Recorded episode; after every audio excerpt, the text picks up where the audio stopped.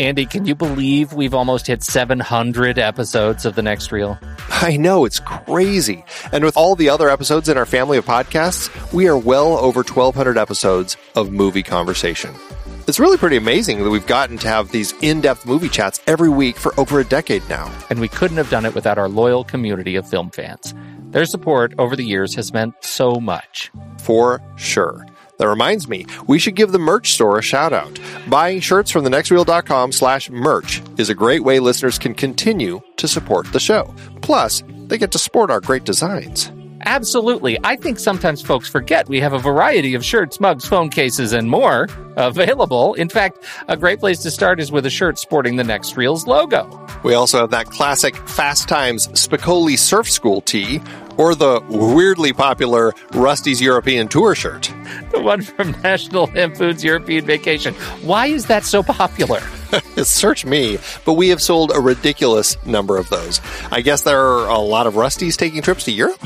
We're always adding new designs based on movies we've covered, like our brand new design for A Streetcar Named Desire, featuring a streetcar named Desire. So if you want to rep your love of TNR and films, head to thenextreel.com/merch. Every purchase helps us continue to have these weekly in-depth conversations. So visit thenextreel.com/merch today. And as always, thanks for listening and being a part of The Next Reel community. We've got lots more great movie chats coming your way. It's hard to believe we have been having in-depth weekly conversations about movies since 2011. Oh, you're telling me. Producing this show week after week is so much fun, but it does require a ton of work behind the scenes. If you'd like to help support our efforts, one easy way is by using our originals page when shopping for books and movies that we've covered. Your purchases made through our links give us a small commission at no extra cost to you and allow us to keep having these great discussions. We are highlighting adaptations from Season 9 over at our Originals page, thenextreel.com/originals. That's the site where listeners can purchase the source material for all of our adapted film discussions. We had a big Robin Hood series this season, looking at 9 different versions on screen. Many were likely adapted from Howard Pyle's The Merry Adventures of Robin Hood, including Douglas Fairbanks in Robin Hood, The Adventures of Robin Hood, Disney's Robin Hood, Robin Hood Prince of Thieves, and the 1991 Robin Hood, and Ridley Scott's Robin Hood. Robin and Marion was specifically based on the ballad, The Jest of Robin Hood. And we really don't have too much to say about Robin and the Seven Hoods. We talked Dead Ringers for our David Cronenberg series, adapted from Barry Wood and Jack Geeseland's novel, Twins. Have you checked out that show? You know, I haven't, but I've heard great things. 2 comedies from our Steve Martin series were adaptations, Pennies from Heaven from the BBC series, and The Lonely Guy from the book by Bruce J. Friedman. The Best Little Whorehouse in Texas was part of our Colin Higgins series, adapted from the Broadway musical. Spike Lee brought us Black Klansman from Ron Stallworth's memoir. And we looked at a trio of John le Carré adaptations, The Spy Who Came In From the Cold, The Little Drummer Girl, and Tinker Tailor Soldier Spy. Plus, all 3 movies in our Agnieszka Holland series were based on books, Europa, Europa, In Darkness, and Spore. La Caja Fall and its remake The Birdcage both came from Jean Poiret's original play. We also talked about Arsenic and Old Lace and Charade in our Cary Grant series. All of these were based on other material, and it is all available on our Originals page, thenextreel.com/originals. Every book purchased supports the podcast. Get the full list of adaptations we've covered and start your next read today at thenextreel.com/originals.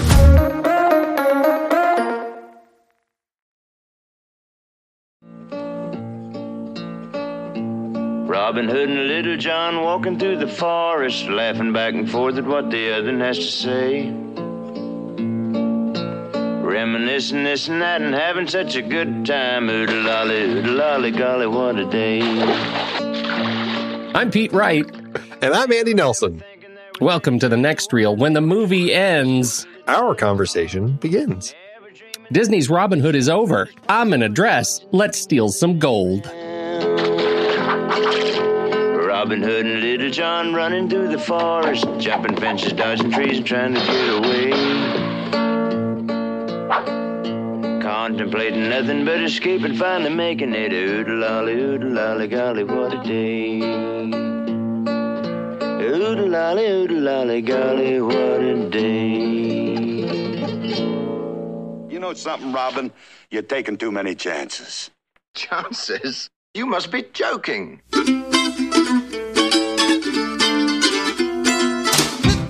Andy, we've made it to the one Robin Hood movie that I think you and I probably knew the best. Probably. I think that holds true. Now I feel like I wonder how our situation has changed. I wonder how our emotional resonance with Disney's Robin Hood has changed now that we've seen all these other Robin Hoods and have so much Robin Hood on the brain. And now we see this one again, this cherished little sweet cherub of our youth. And now we watch it with modern eyes. I'm nervous. Are you? Mm-hmm. It's not the movie I remember, when you get Andy. Nervous and right out of the gate, you express it. I am nervous. I'm nervous because it's not the movie I remember, and it still holds a cherished part of the general sort of Robin Hood lore. But it's not. It's just not the same. It's not the same film that had me sitting with rapt attention 2 inches from our TV screen growing up. I don't remember how many years ago, but I started going through all of the Disney animated films with my kids, starting with Snow White, and we watched through the entire run. And this is when I was introducing my young children to Flick Chart, and I was having them do their own Flick Charts and ranking their movies and everything, which was a lot of fun. Should we do a check-in on that? How are their accounts? Are they in the thousands yet? They don't really use them. I pushed it for that purpose, but they haven't really kept it up, sadly. I'm sorry. Kids these days. So sorry. They just disappoint. So we watched through all of them, and we got to Robin Hood, which is number 21 in the roster of Disney's animated films. And, I enjoyed it. And it was one of those films that I think hit me at a point where I was just really enjoying what they were doing with better storytelling in a lot of their later films. And plus, this was at that period, and we talked about Tom and Tony Bancroft about 101 Dalmatians. This was that period where they were using that xerographic technology to kind of create the cells a lot quicker. So everything's kind of that scratchier, rougher look. They were recycling a bunch of animation. All of that was really apparent to me when I revisited it. So I already had it pretty low on my list of films that I saw from Disney. So you're saying you were already in the trough on this thing. And I was. Right now, it got better. It did, actually, because I think what happened was it was pretty low because, I like so many of the later films better. But as I revisited this, just kind of on its own, I said, okay, it is problematic. It's pretty simple. The story isn't that great. The animation's rough. There are issues with it. But it still is entertaining, and I still have a lot of fun. I think some of the characterizations that they capture, particularly Prince John, are just beautiful, wonderful things to remember. And I had a good time with it. It still is far from being one of my favorite Disney films, but it did rise a little bit for me. It still is kind of a middle of the road sort of film project, but I still can enjoy it. And I think in context of Robin Hood, I think I'm at an age now where I would appreciate something like the Errol Flynn version a lot more than this, which definitely would not have been the case when I was a much younger kid. Well, I appreciate hearing that. I don't want it to sound like I don't enjoy my time with this. My son and I watched the movie. We had a fine time with this movie. It just felt a little bit pedestrian. And maybe a dash of clumsy in the way they slammed sequences together. It didn't feel to me like there was a single sort of auteur hand that was leading and sort of guiding the production along. And I know we'll talk a little bit about some of the challenges that some of the creative leads had in getting the movie made and some of the choices that were made along the way. It was one of the more generic Disney experiences. The bigger question is, how well does it stand up as a Robin Hood film, not as a Disney film? And we will talk about that in a bit.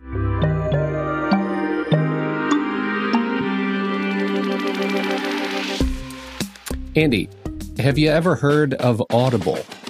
I have, because you've told me about it every week. I do. I tell you about it pretty regularly right now, and I have a recommendation for you. I'll tell you why. Audible is a kind sponsor of this very show, and here is the deal that you get. If you visit audibletrial.com/thenextreel and you sign up for a new account, you get to choose whatever book you want from their massive library of professionally produced audiobooks. I have one that I would like to recommend. It's not a Robin Hood. Oh, no. It's a Disney. It is called A Mouse Divided: How Ub Iwerks Became Forgotten and Walt Disney Became Uncle Walt. It's 11 hours and 30 minutes, unabridged. And it tells... here's the tagline. Are you ready for this? Tell me you don't want to read this book. I can't wait. Almost everything you know about Mickey Mouse is wrong. He wasn't Disney's first star. Steamboat Willie wasn't the first movie. Mickey wasn't a nice guy. And Walt Disney didn't invent him. Such intrigue, Andy. Such intrigue and controversy. That's a book I want to read. And you can read it for free. You know what else? If you decide you don't want to stick around with Audible, you can cancel your account at the end of your 30-day trial after you've, sufficiently browsed the catalog. You've downloaded the book you want, this book, A Mouse Divided, or some other book. You can quit and you keep the audiobook. It's all yours forever and ever. Amen. And you don't have to stick around the service. I think you'll probably want to stick around the service. I know I did decades ago now. Decades. And I don't regret it a bit. audibletrial.com/thenextreel. So we're talking about this as a Robin Hood film, Andy. How well does this movie hold up as the mover of rocks and carrier of water of the Robin Hood lore? Well, it's interesting to say that because, obviously it's a fictional character, and so people do with it what they will to fit the context of their story. Says you, fictional character, my eye. I'm the long descendant of said Hood. It's so hard to judge because so much of my impressions of Robin Hood came from this film. But as I've kind of grown and kind of looked at these other Robin Hoods and put them in kind of a more of a historical perspective, I can see how the team making this film was pulling from some of those older Robin Hood films, particularly like the Errol Flynn version that we talked about. And interestingly, which is a film that did not end up on our list when we kind of had our Patreons pick the Robin Hood films that we were talking about. Another one was The Story of Robin Hood and His Merry Men from 1952. That was another one that actually Disney had produced. That was a live-action version that they had put together. And so, that was just one of those things that I thought was kind of an interesting thing. So they were kind of pulling from their own source, along with kind of some of these other films. I mean, we've definitely hit that point where these films are now becoming kind of referential to other properties. I think that it does some things really well. I really love the way that Prince John is made to be such a baby, always kind of calling for his mommy and sucking his thumb and stuff. There's something about that I think works really well in context with who the real Prince John was that I don't know. I just think it's really funny now that I've kind of been able to put two and two together with kind of that character from Lion in Winter and really kind of get a sense as to, who this awful character was. But also, it is one of those Disney films that it's brief and they just move through it pretty quickly. The setup between Robin and Marion is very brief. They're already in love with each other, but they don't know it yet because they knew each other as kids and they basically fell in love as kids, and then they haven't seen each other for a long time because now he's been hooding for who knows how long. Mm-hmm. It's just one of those weird things. And her uncle is King Richard, so there's kind of some odd little changes there that they made. There are no merry men. I thought that was an interesting thing. It's only Robin and Little John out in the woods. Friar Tuck is there, but he's in town. Alan a Dale is in the story, except he's just kind of the narrator, the minstrel. Yeah, he's the narrator kind of wandering around. Yeah. And so it's interesting the way that they keep some things and change some things. The archery tournament is there. I really love the archery tournament. So, you know, there's a lot of stuff that I think works in context of Robin Hood. I think because it was a family film, it feels very brief and very light and fun, but it also, as you kind of get a sense of other elements of Robin Hood, it's like, well, I don't know. I guess it works, but it's just like, I feel like they could have spent even just a little bit more time with it. Well, I agree with that. And I think the point of this is a family film. We can't lose that, because here we are looking at these movies that tell a much more mature, you know, version of the story. And, you know, this is not that movie. This is designed for us when we were watching it. Right? Like it is age appropriate. And in that regard, I think the anthropomorphized animals, that choice was smart. I think it's got its own sort of nice sense of adorable.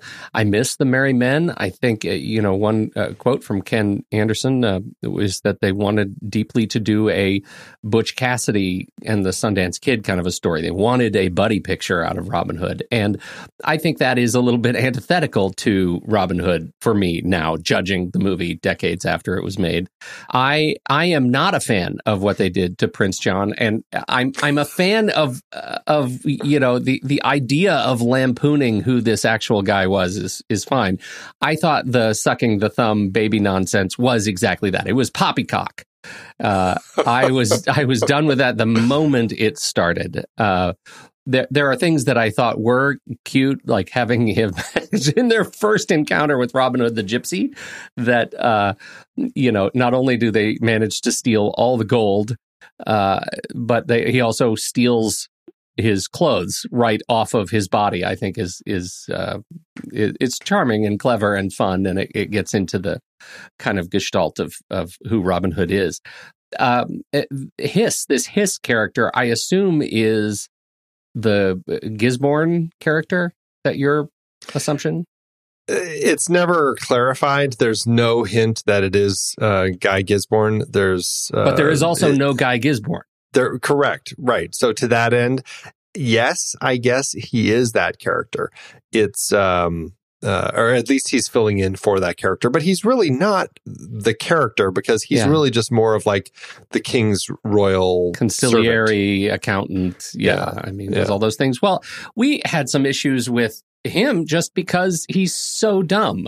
Like literally the money is taken out of his tail repeatedly, and he fails to sound the alarm a number of times. He's not failing to sound the alarm. He sounds the alarm, but the king doesn't listen. Well, that's why it's funny. Explain to me, Andy, why it's funny, please. I love that. I just did. It's great. He sounds the alarm. The king doesn't listen. Yeah. I'll do it again. He sounds the alarm. The king doesn't listen. That's moments. Why it's funny. Yeah. This is what makes our relationship special. I find it silly. And so I was less than impressed with those two characters. But I do. I mean, I get it. And I like the relationship. I like the fact that he's so smarmy. And when he's not sucking his thumb, he is just the right level of that sort of smarmy, diabolical, duplicitous, and yet incapable leader. And I like that. Here is a movie, though. The thing that I thought was interesting is that we have subverted the evildoers to the sheriff. Now we have a much more heavily weighted role in the sheriff of Nottingham. Yeah, definitely. I mean, I think Prince John is still pretty evil. I think he you know, he's the one who kind of is, I mean, he's pretty smart and pretty clever. Like when they're having the archery tournament. Yeah. That's like one moment where he's really kind of figured it out and stuff. And it, yes, I mean, he and the sheriff work together in a much stronger capacity in this film. And this is where I started seeing the sheriff. I mean, this is, you know, I saw the sheriff as kind of a stronger character in the presence of the stories rather than somebody like we saw in the earlier films where he was just more of a kind of a coward and, you know, kind of was not ready to jump into the fray. I thought it was funny in those earlier films, but this is one really kind of where I saw the sheriff as I grew up. And I think here moving forward, well, I guess we'll see, but my recollection of the films that I've seen is that he starts to become a more prominent character and get darker and darker and stronger and stronger. And so that will be really interesting to see how that changes. Yeah, it's a good relationship. And I think that they work well. They play those characters well in the context of this story. I actually did this as a double feature, Disney's Robin Hood and then Taron Egerton's Robin Hood. Yeah. It didn't make the cut, and I knew I needed to get it under my belt. Talk about an interesting take on the sheriff, who has now, by 2018, supplanted all of the evildoers. And he's just the principal bad guy. And he's part of a Sheriff of Nottingham cinematic universe now, where it's like Menudo. Knock one of them down, another one just kind of steps up. So I thought that was that's a fascinating thing to be able to see the thread that connects Taron Egerton and the Disney's production of this thing, to actually be able to connect those two by way of the Sheriff of Nottingham. Well, and that's an interesting example, because in that one we have a Guy Gisborne, but do we have a... Remind me, because I saw it and I already am forgetting all this. We don't even have a Prince John, right? Because it's so... that all of that has been taken over by the church. Yes, right. So it's interesting how the prince element and kind of the royalty leading, other than... I mean, he's still waiting for King Richard to come home, but... it really is kind of this change. And I think it's interesting that that's the direction that the story has continued to go down. Because now I'm trying to remember, does Robin Hood, Prince of Thieves, is there a prince in that one? Because I can only remember the Sheriff of Nottingham. Yeah, I can only remember the sheriff too, and his buddy. And his witch. Yeah, right. Buddy the Witch. I think so. And I think that's an interesting statement. I wonder, and I'm ill-prepared to make this statement. I'm going to do it anyway. I like it when you do that. I think it's a really interesting kind of cultural statement that we see. At first, we have a commentary on the role of royalty, historic royalty. What is that saying if we're holding up that mirror for cultural context about our general sort of contemporary feeling about royalty, political leadership, etc., and how has that transitioned over time to be a reflection of moral leadership through the voice of the church? And is there a commentary here to be made? Because the church is not treated well in the Egerton, Egerton view of Robin Hood lore. So I think that's a really interesting thing. I'm curious to see how the films in between the two that we have yet to watch take that on. That's a new connection for me. Well, it's interesting because I wonder if part of it is just making the story less about England and more just kind of a universal story about, you know, the poor being, pushed down by the people in power who are ruling their land. The sheriff, kind of the hand of the law, and then in that case the church, as opposed to kind of a king and stuff like that, which a number of countries around the world don't have. I don't know, it's an odd shift, so it will be interesting to see how that does change. We'll have to keep talking about that. Maid Marian is not a Fitzwalter that we know. Well, in case we're keeping up on the Fitzwalter check. Yeah, right. Should we have no... I guess she isn't, because if she is she's not the daughter of the king. She's the ward. She is the ward of the king. Is she the ward or the niece? Oh, see, now there I got confused. I think it's her uncle. Okay. So it's not mentioned regardless. That still would mean that she is not a Fitzwalter. Well, she could be, depending on what side of the family. Well, I don't care for your open-endedness. hoping for a definitive. But what we can say definitively is they never mention the name. Could this be the decisive punctuation at the end of the sentence that we no longer care about her family lineage?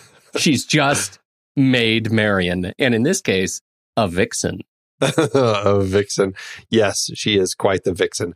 I think it's funny that they identify her as such, as opposed to just a fox, because she's a fox just like he's a fox. Now, granted, if vixen is a female fox, but if they were calling him by his masculine identification as a fox, what did I look up? It was like dog. I just looked this up and now I'm already forgetting what it was. Well, no, he's vulpes vulpes, right? It's a scientific name for the fox. Let's just go all the way. Well, okay. Do you love it how I just sound like I know that stuff? It's awesome. You sounded very smart. Yeah. No, a male fox is known as a dog, a Todd, or a Renard, which I think that we can use that to lead into our next point. Yeah. Who cares about Renard the fox? And now that I know that the term is a Renard, that Renard the fox is the equivalent of shrimp scampi, I don't care about it even more. I actively do not care about Renard the Fox. Who cares about Renard the Fox? Andy, tell me the story. We did Renard the Fox, the play, in high school, and I have a special place in my heart for Renard the Fox. Oh, that checks out. So phi totally on figures. Yeah, exactly. Tell me more. It is interesting that the story of Renard the Fox had piqued Walt Disney's curiosity long in his history of kind of making these films, all the way back to when he first did Snow White and Seven Dwarfs. He had been interested. I can count. I can put my numbers together well. He had been interested in doing a full-length feature film version of Renard the Fox. His concern always was, though, is this too unsuitable a hero to do as a story for kids.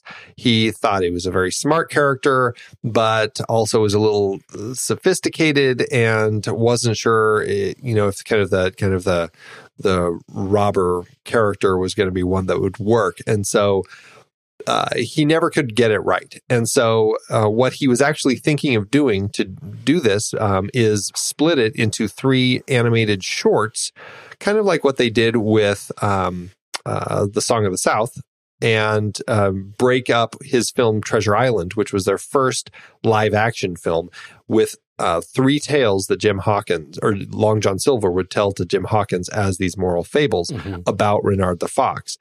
They nixed that, just left that film alone as being the first fully live action film. And they were going to do another one a few years later. That got scrapped in favor of The Sword and the Stone. And then when Ken Anderson was working on The Aristocats in 1970, he was trying to figure out what the next film project would be. And they wanted to go back to something classic. And he suggested Robin Hood. And everybody loved that idea.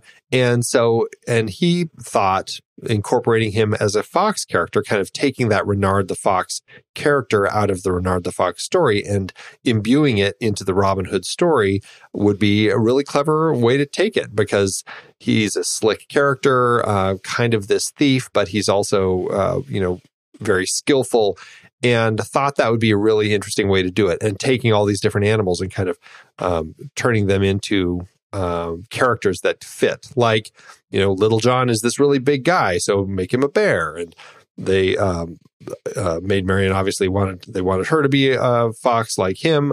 They wanted Friar Tuck, this was funny, to be either a badger or a pig. And then they decided that if they made him a pig, that could be offensive to people in the church, so they just stuck with badger. And then, of course, Richard the Lionhearted, made sense that he would be a lion. And that, of course, meant that Prince John was also a lion, and very much kind of the,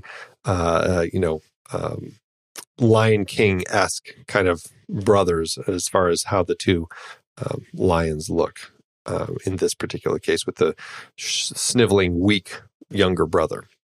So it was interesting. It was an interesting transition to go from making a Renard the Fox story to finding a way to finally kind of adapt those characters into this telling of Robin Hood. There are a couple of passages that I really enjoyed reading, and when I was reading up on this, the first one is credit to Robin Allen in his book Walt Disney and Europe. Quote, "Ken Anderson wept when he saw how his character concepts had been processed into stereotypes for the animation on Robin Hood. According to Frank Thomas and Ollie Johnston, one such casualty was the concept of making the Sheriff of Nottingham a goat as an artistic experiment to try different animals for a villain, only to be overruled by Reitherman, who wanted to keep the villainous stereotype of a wolf instead." Did you walk away from this thing thinking that they leaned in too heavily on stereotypes? I'm not sure that I did, but maybe. It's one of those things where I feel like it's always been there because this film has been around since I was a kid.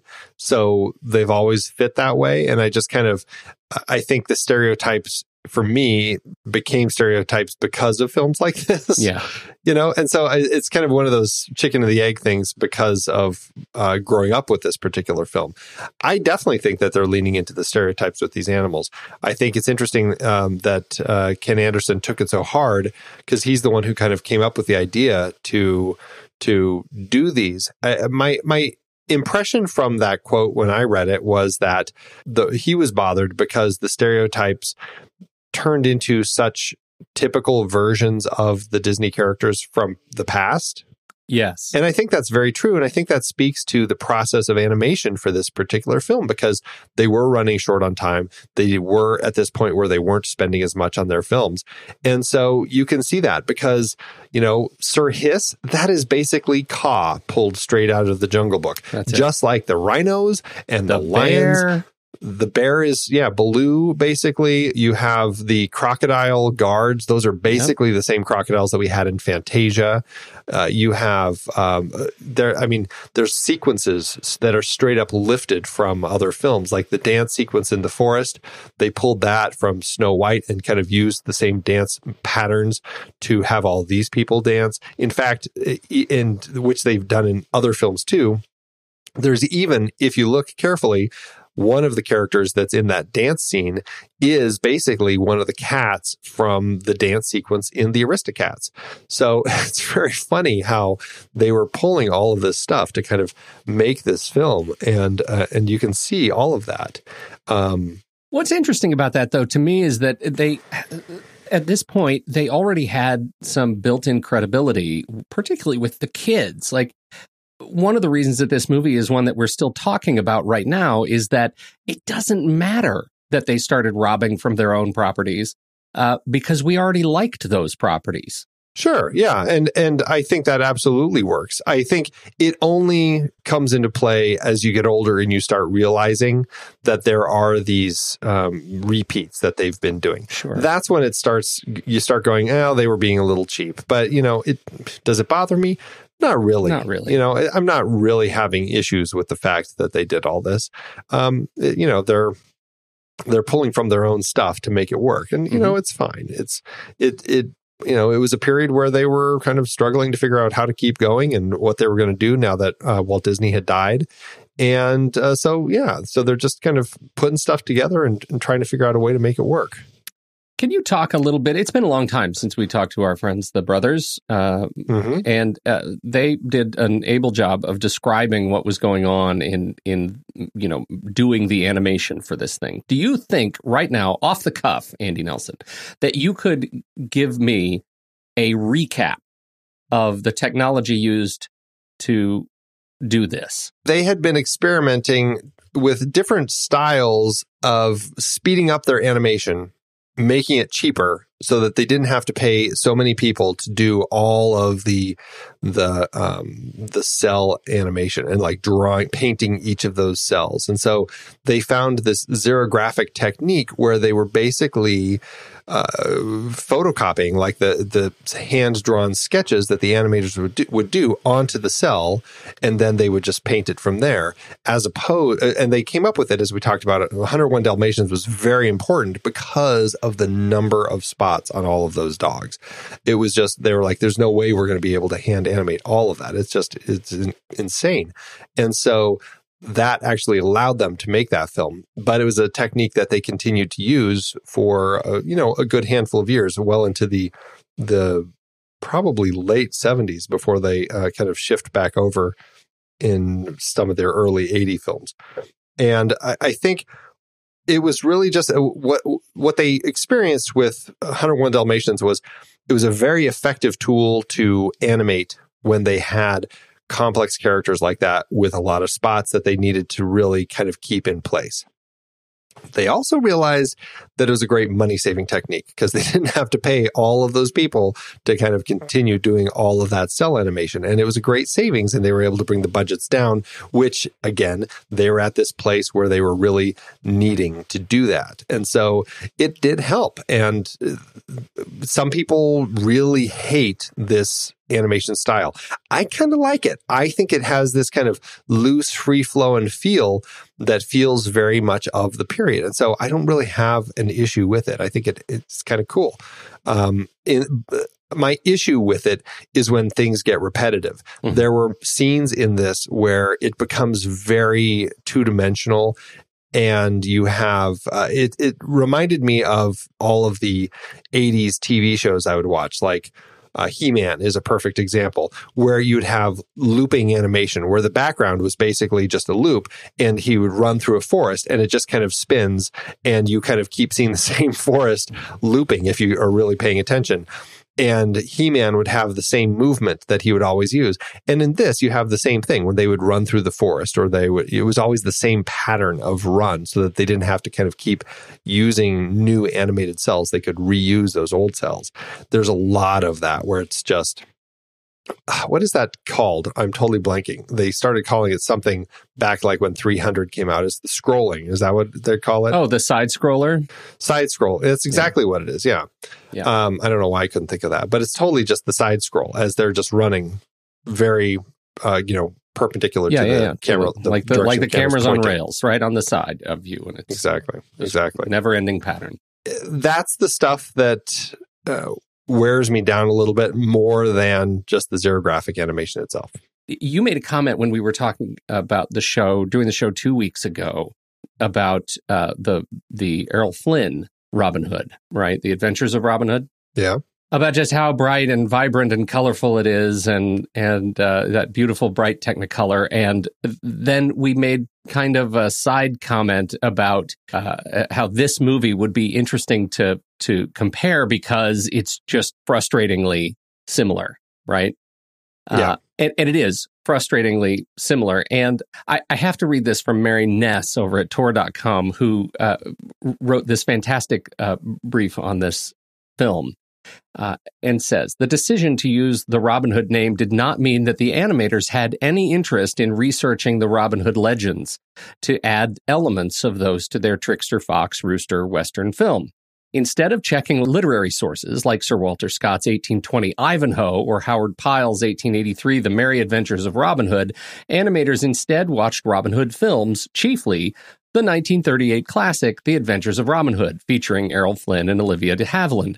That choice had some profound effects. First, The Adventures of Robin Hood bursts with color. Showing off the Technicolor process was one of the purposes of that film, which in turn helped create the look of the Disney film, which keeps most of its characters in similarly bright colors. Most of the Disney backgrounds were based on the locations and sets Warner Brothers built for their film, a positive since Warner Brothers deliberately designed those castle sets to allow for plenty of stunt work and movement, something Disney would take advantage of in the later scenes of the film. This also meant bringing in a character new to the literary Robin Hood sources, Disney's Lady Cluck, directly based on WB's Bess, a character created specifically for the great Una O'Connor, perhaps best known on this site for Bride of Frankenstein in the earlier film.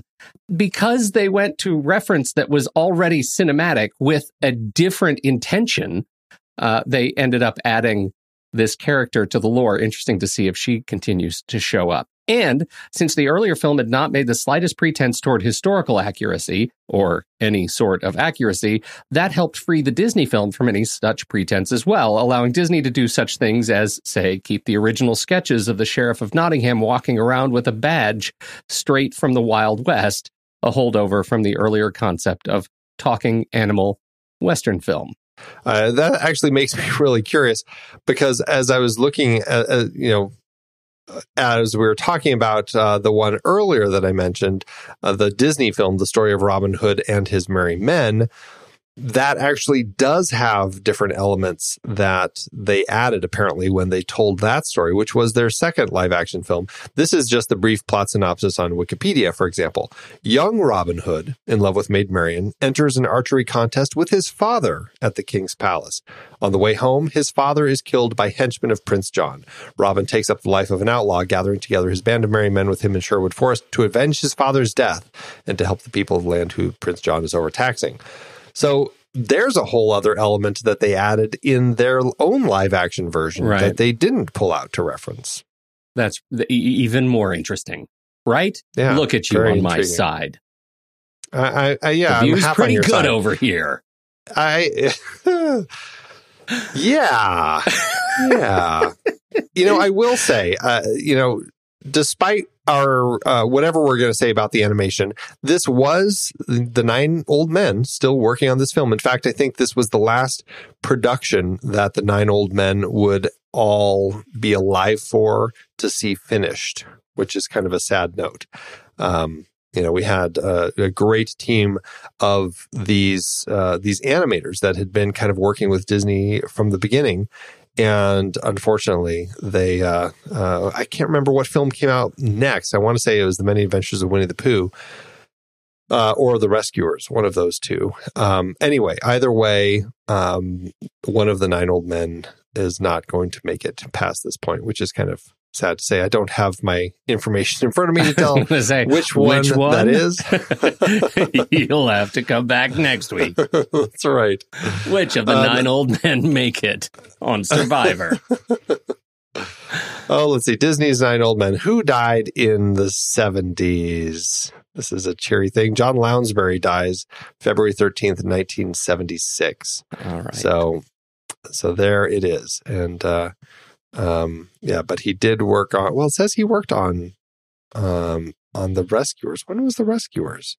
That was 77. So, I guess he was working on it. He didn't get to see it finished. That's the key point that the statistic is making. But we were talking about the director, Wolfgang Reitherman, or Wooly Reitherman, as he is called. He was one of the 9 old men. And gosh, he was one of those guys who did a lot of these projects for Disney. And, I think it's an easy told film. I think he's having a fun time with it. And I think he knows how to capture what he needs to capture for the kids. So to that end, I think it works. And I think he cast it really well. Yeah, absolutely. I think the voices are just wonderful, and he showcases them very well, even though I kind of miss Alan Adale, being used, because we're just getting to the point where we're starting to see these characters used in interesting ways in the, in Robbo and the Hoods. I loved how they kind of changed up the mechanic there, but still Roger Miller giving us the crooning minstrel song in the beginning, I think it was just fantastic. Peter Ustinov was great as Prince John and King Richard. Brian Bedford as Robin Hood was, I think, terrific. And of course, we all love Bill Harris. Yeah, there are certain voices that stand out to me, like Peter Ustinov, like Terry Thomas. The two of them, I just think, are a perfect pair. I love them. The 4 Western voices I already mentioned, I really enjoyed them. Brian Bedford and Monica Evans are the two who it's one of those funny things, because Robin and Marian are kind of just the ones who fall in love and stuff. They end up being kind of the most kind of generic characters. They're really bland and largely uninteresting. But they sort of need to be, right? They need to be the Costners. You see what I did there? Sure, I do see what you did there. Right. Very clever. I do appreciate that Monica Evans was paired with Carol Shelley, who they had been working together for quite a while. The two of them were in Neil Simon's The Odd Couple on Broadway for its entire run, along with the film version a few years, I think 5 years before this, and also in the TV show. And they were also, they played So they were the Pigeon Sisters in The Odd Couple. They were the Gabble Sisters, the two geese in The Aristocats. And then here we have them again as Maid Marian and her handmaiden Lady Cluck. And I think that's kind of adorable that they kind of kept this working relationship together. And we do have, again, this is one of those things Disney still likes to do, actually. They like to, if they have a voice that they feel is really working well for their characters, they will bring that person back over and over again.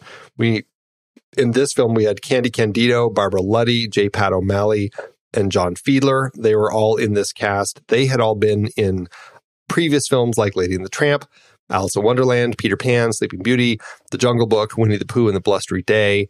So, yeah, it's one of these things where they will definitely repeat characters if they think that you are working. One person who apparently was really upset that he did not get included was Louis Prima, who was in The Jungle Book. And apparently he was really upset that they didn't consider him for a role, which I think is kind of adorable. We could have used a Louis character in here somewhere. He would have been one of the merry men, and he would have been perfect. That's absolutely where he would have been. And because of what somebody like Louis Prima makes me think of, as far as what he did in The Jungle Book with his song, I would like to think that the songs would have been more memorable, maybe. I don't know. I mean, this is not by far my favorite stretch of songs in a Disney animated film, other than Oodle Alley, which is super brief and it's kind of adorable, but it's really short. The rest of the songs are really forgettable, and none of them stick with me. In fact, when I was watching this and I saw the list of songs during the opening credits, I was like, did they cut all these songs out of the movie? Because I don't remember any of them other than Love, which I know is in here, and it kind of bores me. But they're all there, just forgettable. Oodle Alley, sure, but the Oodle Alley like tune is what they sing, what Alan Adale sings all in the beginning. That's like 5 minutes. Yeah. No, it's not 5 minutes. It's super short. I think it feels like it's 5 minutes because he'll come back to it, like he'll sing it, and then because all of a sudden then it's only like a minute and a half. It's a really short song. Well, it sure does feel long. That's right. Yeah, that's accurate. That's interesting. I don't have a memory of any of the other songs either. The songs that I forgot were in here were the football fight songs that we have when Lady Cluck is fighting the soldiers. Right. We have USC's fight song, Fight On, and we have the University of Wisconsin fight song, On Wisconsin, which I don't think I ever realized what that song was. But to me, that is like the stereotypical football march song. It is so exactly. No, it's the one that goes... No, well, now I can't sing it because he just did that. It goes... da da da da da da da. Or something like that. Yeah, okay, all right. So the other one is the Chautauqua Boys and Girls Club song. Up with Boys Club, down with Girls Club, cheer, rah, rah, rah. And that's USC's fight song. Okay, that's USC. Yeah, so that's... it was a very strange shift of context. And I think maybe... we just got our new ringtones for 2019. Oh, geez. Yeah, it's funny. I'm going to move past that before anyone catches what you just said. It's an odd moment and an anachronistic moment, but this is a film that they're animals. I think, because I saw some other people online complaining that Maid Marian and Lady Cluck are playing badminton, but it hadn't been invented yet. And I'm like, these are animals. They're not people. It's like, the whole story doesn't make sense. No. You know, you got to move past these things. So it will be okay. Like if an automobile turned up, it wouldn't have been surprising to me. So, don't you know, Andy, all of the other stories are wrong. Robin is a fox. I've seen it with my own eyes. It was the fox in the Crusades. The only one. All right. Oh, but speaking of music, Pete, we cannot go further without talking about Whistle Stop. Okay. Do it then. Get it out of your system. This is the song that was used in the insane, really insane internet meme hamster dance where they sped it up and then they just have little animated hamsters dancing. And I'm going to make that happen right now for everyone. God help you all. Here we go.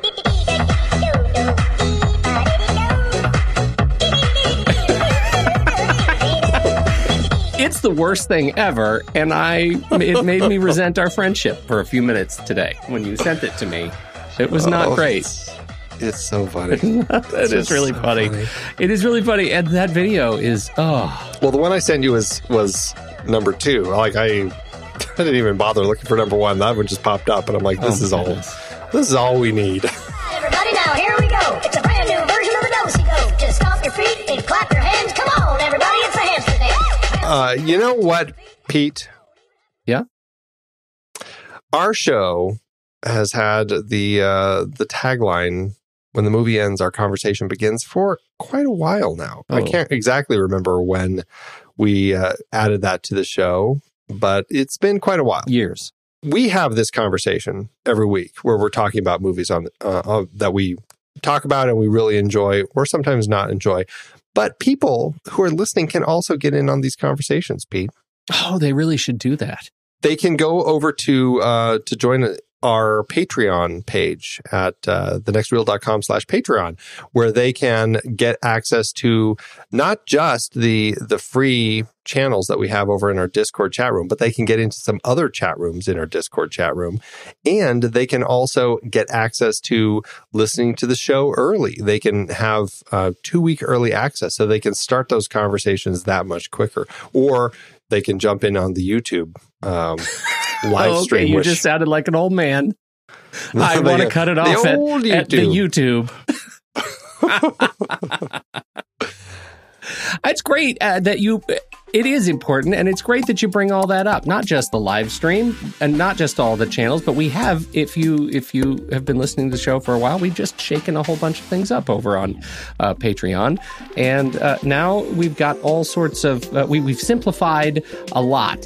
And so for just a paltry $5 a month, you can get access to either all of the Next Reel early release stuff, or all of the Marvel Movie Minute new release stuff, or The Works, where we'll actually send you all of the everythings in your very own custom RSS podcast feed that you can use to subscribe to the show in your own podcast player. It's custom just for you, dear listener, all if you join us and support the show at a mere $5 a month.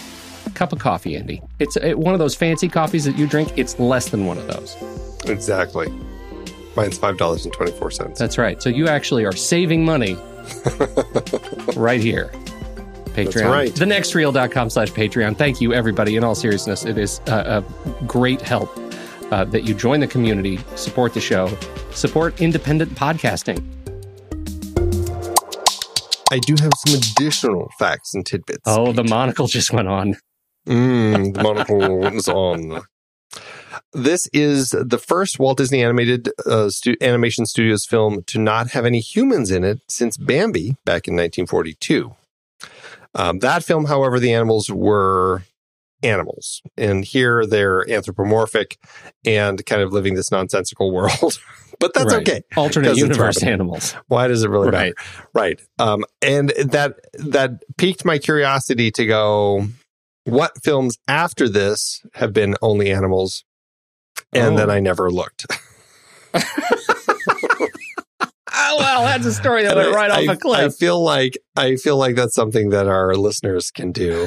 So it's homework. It is. The only one that I can think of just off the top of my head is Zootopia, because that's that world, right?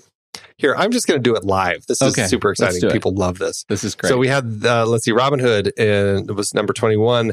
Many Adventures of Wizard Winnie the Pooh has Christopher Robin. The Rescuers doesn't count. Fox and the Hound doesn't count. Black Cauldron, no. Great Mouse Detective, no. Oliver and Company, no. Little Mermaid, no.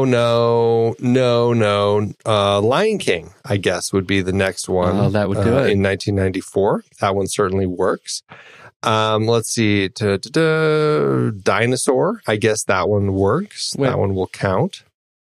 Dinosaur. Yeah, that's not the one with the boy who thought he was a dinosaur.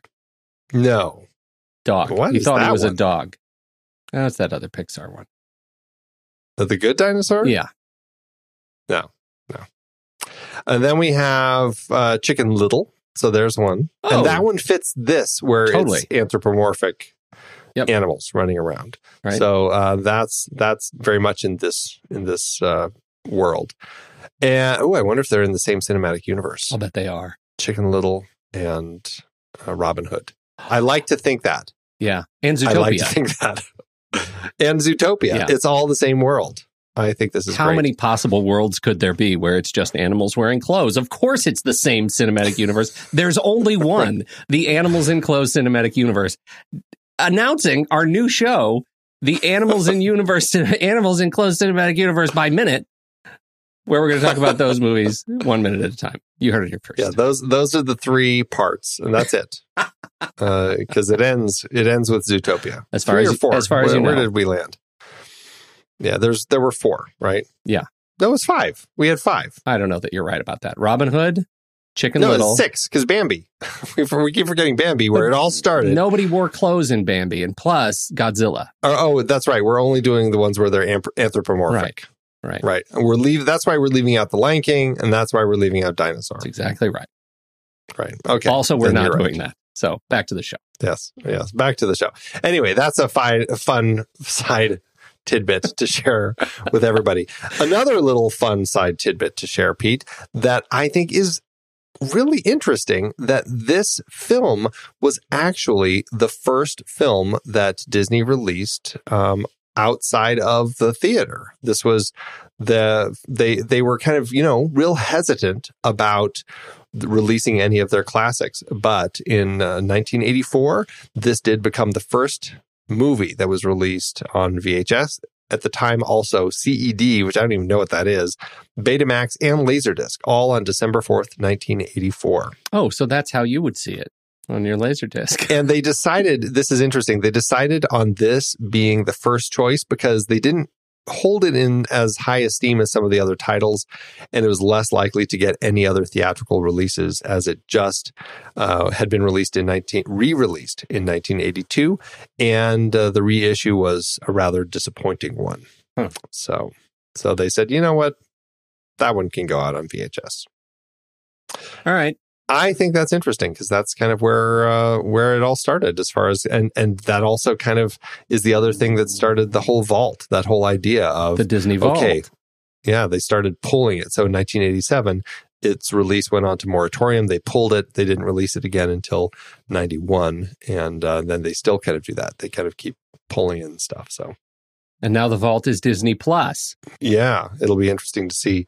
Even there, yeah, they're still going to be doing that where they'll have stuff out for a little bit, and then they'll take it away again. How to do an award season? It was not a big award film. I think in addition to kind of the period that it was in as far as animation goes, it also was in a period where people saw these animated films as stuff for families and weren't really award fair unless it involved maybe one of the songs or something like that. That seems to be kind of a consistent thing with a lot of the Disney films is, it'll have some music nominations, but that's about it. That held true here. One win and two other nominations. It was nominated for the Best Music Original Song, Love, that song that I don't care for very much, written by George Bruns and Floyd Huddleston. It did lose to Barbra Streisand, The Way We Were, which we haven't talked about on the show, but we have talked about her a couple times. And definitely, if there's a song that's going to stick with you, it's The Way We Were. Yeah. Wouldn't you agree? Of course. Yeah. Yeah, that's accurate. Over in Germany, this film was nominated for the Golden Screen Award, and it won. That was this film's big win. And then at the Grammys, it was nominated for Best Recording for Children for its soundtrack, but it did lose to Winnie the Pooh and Tigger 2. Oh, yeah. There's a wonderful thing about Disney Tigger. Still wins. Yeah, they will always still win. Here we go. All right. How about at the box office? Did it make any money?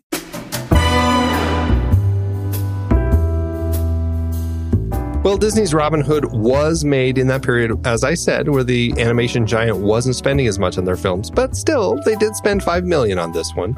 That is about $28.8 million in today's dollars. The The movie was released November 8th, 1973, and had the weekend to itself, as far as I could tell. It went on to become the 9th highest-grossing film of the year, earning just over $32 million at the domestic box office, which is about $185 million in today's dollars. That lands the film with an adjusted profit per finished minute of almost $1.9 million, and makes it the most successful version of the story made thus far. Would you have been able to predict that? Take that, Errol Flynn. Yeah. Would you have been able to predict that if it weren't you doing the homework? Yes. Oh. Check out the big brain on Andy. Good. No, it's a Disney film. I think it's going to succeed at the box office because of that element to it. And while I think the Errol Flynn version probably was very popular, I don't know. It just, the animation family aspect of it just seems like it's going to give it that extra push. Yeah. Yeah, I buy that. Mm-hmm. All right, Andy, that's it. I think we got to go to the mat. Like, we got to go to the forest. We got to get out our quarter staves, and we got to go to Flick Chart. Let's do it. And you should also go to flickchart.com/thenextreel. You'll see all the movies we've ever talked about on this very show. And you can, if you swipe over in your show notes and you tap the word Flick Chart, that should take you straight to this movie where you can add it to your catalog and see how it stands up to ours. First up, we have Robin Hood versus Stromboli. I think we're both going to take Robin Hood. Yeah. Yeah. Robin Hood. Easy. It's like stunningly easy. I was in vapor lock for a second. I stunned you, apparently. Yeah. Robin Hood or Rocky Balboa? Rocky Balboa. Rocky Balboa, please. Robin Hood or Sympathy for Mr. Vengeance? Sympathy for Mr. Vengeance. I will take Sympathy for Mr. Vengeance as well. Robin Hood or The Bourne Identity? Bourne Identity. Definitely Bourne Identity. Robin Hood or Viridiana? Robin Hood. There's an interesting one. I know I shouldn't. Well, I'll watch Robin Hood first. Yeah. So I'll pick it there. Robin Hood or Lethal Weapon? Lethal Weapon. Lethal Weapon, please. Robin Hood or Goodbye, Mr. Chips? Goodbye, Mr. Chips. I will say Goodbye, Mr. Chips as well. Robin Hood or Creepshow? Creepshow. Definitely Creepshow. Robin Hood or Autumn Sonata? I'm going to say probably Autumn Sonata, although there are fewer people that are going to want to sit down with me and watch if those are the only choices. But I will say Autumn Sonata. It's the better film.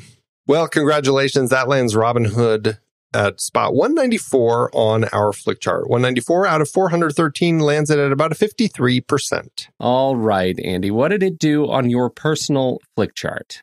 You know, it's not too far from the mark, but mine flipped onto the other side of the 50% mark. I'm at 48%, landed at 2167 out of 4190.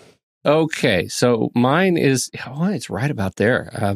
It's at 490 out of 1099. And if I were to go by the algorithm for letterboxd.com/thenextreel, that should be a 3-star, according to the Flick Chart. It should be 3 stars on Letterboxd. Frankly, that feels okay. It was going to be 2.5 or 3 stars, and I'll go with the algorithm here. 3 stars and a like, or 3 stars and no like? Yeah, I'll give it a like. It's a okay. Like and a shrug. I wish there were a shrug kind of a symbol. I am at 2.5 and a like.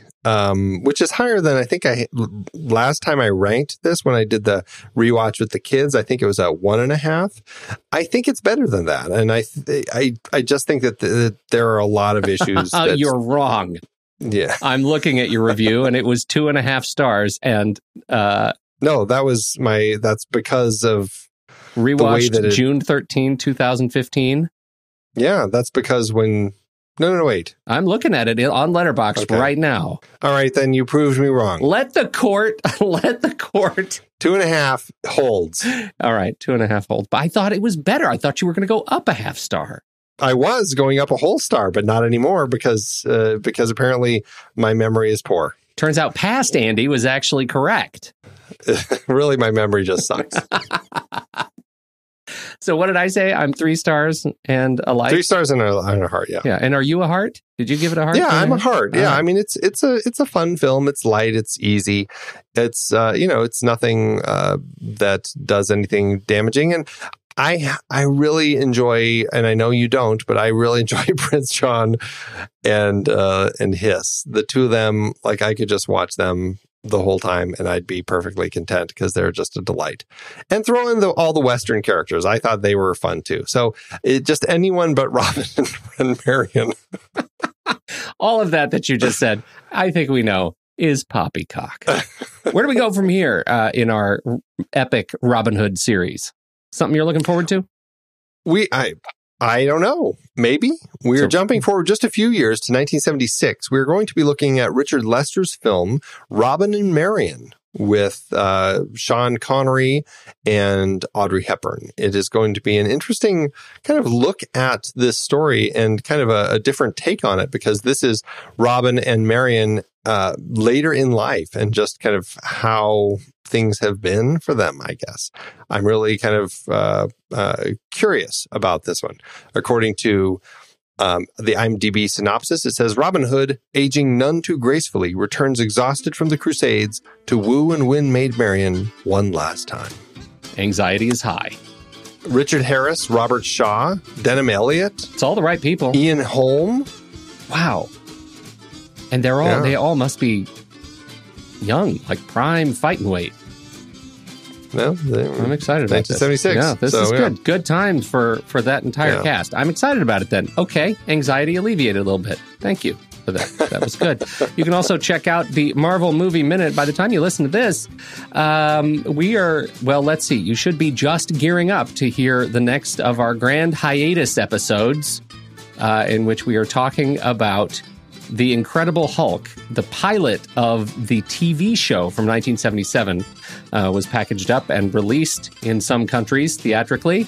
We're talking about it. You can see it on Amazon Prime, and then come hang out with us as we talk about this fantastic Bixby Ferrigno vehicle. And I think by the time this comes out, we'll be in our second of our hiatus episodes, right? You're right. Calendar math is hard. So there'll be that and then another one, and it'll be great too. It's really just stacking them up. Greatness. We are going to have a lot of them. Yes. All of the 5 TV movies of the Incredible Hulk TV show and then Ang Lee's Hulk. Those are all of our hiatus episodes. That's so right. It'll be fun gearing up for our January release of the Incredible Hulk season. That's right. And I know the guys are getting back into the gear for Trailer Rewind. Steve and JJ are scheduling out, and they're we're getting ready for their next grand recording session. Film Board is coming back. We've got a lot of great shows coming out through the next couple of months, so stick with us. When the movie ends, the conversation begins.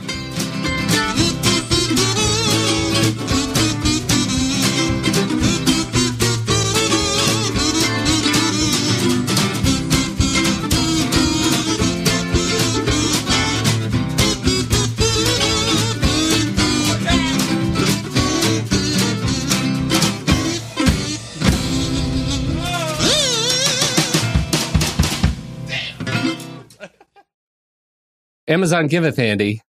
As Amazon sometimes doeth. You know who else giveth? Letterboxd. Your family. You know who I wish I was right now, Andy? My family. Dame Judi Dench. Oh, okay. Exactly. I often wondered how often you had that thought, and now I do. I know. Because I will not be able to do these reviews justice unless I was Dame Judi Dench. But I'm going to go first because my idea was awesome, and that is thanks to you that you have actually included at the time your then 8.5-year-old and 4.5-year-old's thoughts on the movie Robin Hood in your Letterboxd review. You have been hoisted by your own petard, man. No, it's great. Now I'm going to hoist you on it. Your 8.5-year-old's thoughts. I thought that Robin Hood was really cool because it had lots of interesting characters. What I did not like about Robin Hood was that the prince was very greedy and he wanted everyone in jail. And it's not very nice. Oh, it's not very nice. I was picturing Dame Judi Dench, and you should. Definitely better. It's too low. My 4.5-year-old's thoughts, and I mean yours. Yes. On Robin Hood, when he was pretending to be the duck, and they were fighting him. I liked that, because he was standing on those legs. And then he fell. That's it. That sounds about right. That's it. If you go through all of those reviews, that's how he ends most of his reviews. Or that's all. Yeah. Okay, your turn. Beat that, Dad. Yep. That's his version of mic drop. Well, I've got two reviews, Pete. All right. Two reviews. Let me just add that we have a YouTube comment that says, hurry up. Some of us watching have an early bedtime, and I want to hear the Amazon reviews. That's what they're here for. Yeah. They wait this whole time. The whole thing. Right. One of these days, we'll start reading our YouTube comments on past shows at the end of our episodes. Get ready. Oh, my God. Okay, so my first one is the one that is probably the real one. This is by T-Bone Malone. Oh, yes. Who says, wrong accents. Why do characters in the middle of England have Southern American accents? That minor details ruined this movie, my kids and me. It ruined all of them. No. The comments really are what make it beautiful. First, we have, you mean you ruined the movie for your kids? Then we have, yes, talking animals should always adhere to proper regional accents. Realism must be preserved at all costs. Those North American raccoons were immediately skinned also. And then we have, I seriously doubt wrong accents would ruin an animated film for any kid. And if you want authentic language for an animated film about a figure developed in the 16th century, then they'd have to be speaking early modern English, unintelligible to most children. How far are you willing to take this? Which I love. And then somebody replies to that, adding to what that person said, go and research the, quote, colonial lag theory, end quote, and you'll find that American accents are probably more authentic when it comes to the sound inventory of early modern English than British accents. I don't think, Pete, that T-Bone Malone was ready for the conversation he was thrusting himself into when he decided to talk about accents in the film. Well done, Amazon. Oh, my. Now, did you have another one? This is just a very brief one because really it's only because the bulk of the negative reviews on Amazon are people who have problems with the digital copy or they got a Spanish version. It's insane. It's like all of them. But I really enjoyed this one. It's by Hussein Albedari. I can't say that last name. I was very disappointed to see it was a VHS. I was purchasing a DVD, I thought. When I received it, it was a VHS, as they are a thing of the past. Pawn shops won't even take them, as they are the thing of the past. They are the thing of the past. Well, that's delightful, Andy. Well done. Good stuff. Well done. And thanks, Amazon. I've been podcasting since 2006. In that time, I've tried countless hosting platforms, but in August 2022, we switched to Transistor to power all of our shows here at True Story FM, and it's been a game changer. I love that Transistor allows unlimited podcasts and storage without extra charges. We can publish so much content, and we do. If you want to start up a podcast, do yourself a favor and host your show on Transistor. With their one-click publishing, you can get your new show onto all the major podcast directories effortlessly. And their website builder lets you quickly build custom sites for each show. The detailed analytics are invaluable, too. You can access all kinds of listener data anytime. Oh, and the versatile players allow you to embed episodes anywhere to reach new listeners. Plus, the team behind Transistor is super responsive and keeps making the platform even better. After using countless hosting services over 15-plus years, Transistor has been, hands down, the best podcast partner for us. If you want a hosting platform to take all the worry out of getting your podcast out into the world, go to thenextreel.com/transistor and check it out. Support our show and support your own show by going to thenextreel.com/transistor. Start growing your podcast today.